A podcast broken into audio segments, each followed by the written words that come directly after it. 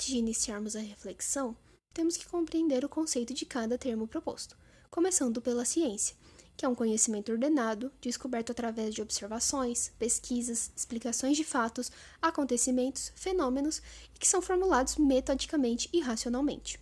A crítica é um ato de analisar meticulosamente uma produção, seja ela artística, literária ou científica, salientando qualidades, apontando defeitos ou pontos a serem melhorados. Já o negacionismo é a ação de não aceitar como verdadeiro fatos ou conceitos comprovados cientificamente. Porém, temos que ter em mente que criticar é algo completamente diferente de negar. O caso Sokal é um bom exemplo dos três conceitos já apresentados. Alan Sokal é um professor de física na Universidade de Nova York e na University College London, e um de seus artigos produzidos de maior reconhecimento é o denominado Transgredindo as Fronteiras, rumo a uma hermenêutica transformativa da gravidade quântica, publicado em 1966. Com o intuito de testar a legitimidade do meio acadêmico pós-moderno, submeteu propositalmente sua obra com erros estruturais e com informações sem embasamentos científicos, desmerecendo assim a editora e suas respectivas correções, que por sua vez foram solicitadas, mas Sokal não atendeu às exigências. No entanto, o artigo foi publicado, devido talvez à sua credibilidade como pensador e como cientista. O caso Sokal foi um bom exemplo que evidencia muito bem essas diferenças das definições apresentadas. E essa relação dele com a questão da crítica à ciência revelou uma falha na percepção científica de algumas pessoas, mesmo aquelas vistas como progressistas. Então, essa postagem do artigo falso também revelou um comportamento falho ao mesmo tempo apresentou uma problemática das verdades absolutas, que alguma ideologia pode acabar carregando, até porque a intenção era exatamente observar se o artigo seria propagado, mesmo sem considerar os absurdos que tinham nele.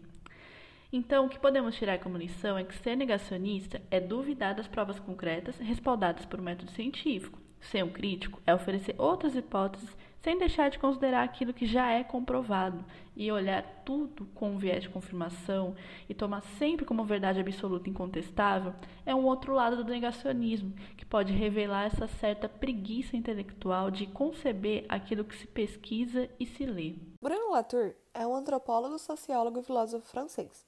Seu principal objetivo é estudar a ciência no momento em que ela foi feita, adotando uma perspectiva construtivista. Latour desenvolve sete regras metodológicas para explicar a ciência.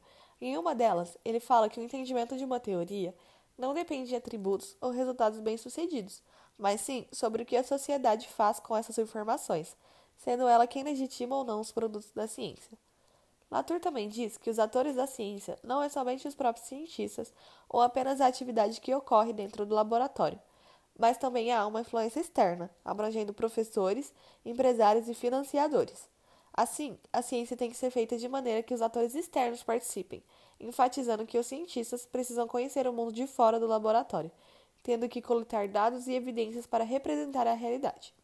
Portanto, para Latour, a ciência é uma construção social, porque ela depende das críticas e das manifestações da sociedade, fazendo da ciência uma verdade discutível. Sokal utilizou para seu artigo em Boost as controvérsias da terceira e quarta regra de Latour.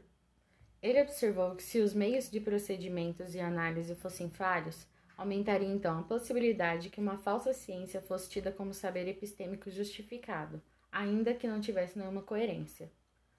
Sokal não estava negando a ciência, ele apenas desafiou os métodos utilizados pelos críticos. Trocando os papéis, ele criticou esses métodos pouco exigentes como uma espécie de cavalo de Troia. Ele queria mostrar que o processo de análise deveria ser mais rigoroso para que só então os artigos fossem publicados. Tal experimento fez com que se abrissem portas para o questionamento da veracidade de outros artigos científicos publicados por aquela mesma revista. Podemos concluir então que Sokal pode demonstrar que todos os críticos, assim como a sociedade que também faz parte desse grupo, de uma maneira um pouco diferente, pode apresentar controvérsias, mas que podemos ainda reanalisar processos para que haja um aprimoramento da ciência por esta estar em constante evolução. Isso pode ser visto nas regras metodológicas de Latour.